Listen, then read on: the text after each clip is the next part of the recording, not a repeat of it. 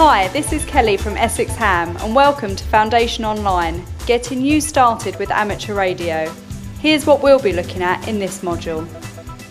Hi, my name's Pete and I'm here to answer some common questions about the UK Amateur Radio Foundation exam. To get your amateur radio licence and call sign, you'll need to complete a number of short practical exercises and also complete a multiple choice exam.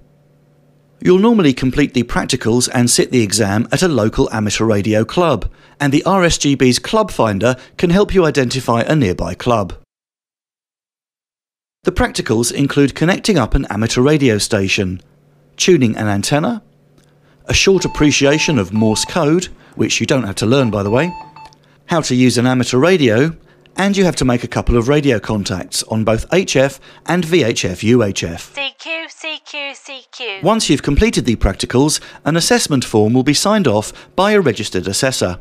You'll need to present this form when you sit your exam. As for the exam itself, this is a 26-question multiple choice test, and you'll need to study for it. You can either do this at a local amateur radio course, using a free online course such as our Ham Train course, or you can self-study from the Foundation Licence Now book. For the actual exam, you'll need to bring the following items with you: a black ballpoint pen, an HB pencil, a rubber. You can also bring a silent, non-programmable calculator. It's a good idea too to bring a spare pen and pencil. A pencil sharpener and ruler may also be helpful.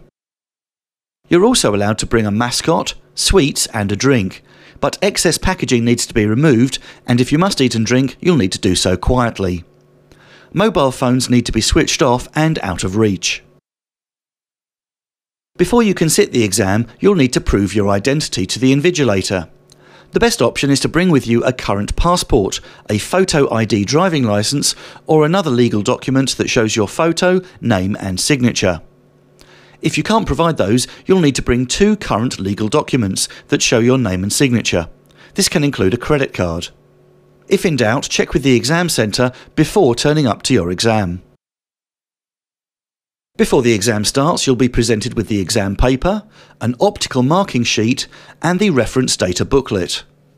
Inside the booklet, you'll find the foundation licence parameters, the band plan for 2 metres and 20 metres, a chart for converting between frequency and wavelength, and a frequency allocation table.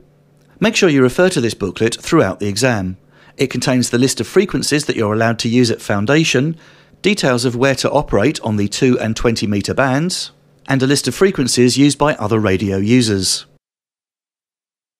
Before the exam starts, the invigilator will read out a set of rules and explain the process. Once the exam starts, you'll have 55 minutes to answer the 26 questions, which is normally plenty of time. If you want to, you can write on the exam paper, perhaps to do any workings out. All your final answers have to be added to the optical marking sheet. This is read by a computer and has to be filled in correctly, or it may invalidate your answers. You can use a pencil to mark in your answers, and then rub out the answer if you change your mind. Your final answer has to be completed in black pen. Once you have inked in your answers in black pen, you can't change your mind. At the end of the exam, your papers will be collected and the exam team will mark them while you wait. They will then give you what's known as an indicative mark. The pass mark for Foundation is 19 out of 26. The exam papers are then sent off to the RSGB, who will check the answers on your optical marking sheet. Assuming you pass, they'll post you your Foundation certificate. Once you've received your certificate, you can then log on to the Ofcom website to select your call sign and print your licence. Obviously, we hope everyone passes, but if not, you can arrange a resit.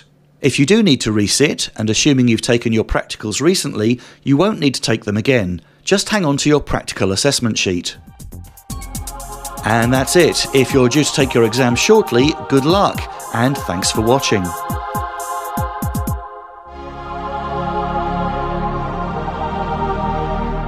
This feature was brought to you by Essex Ham.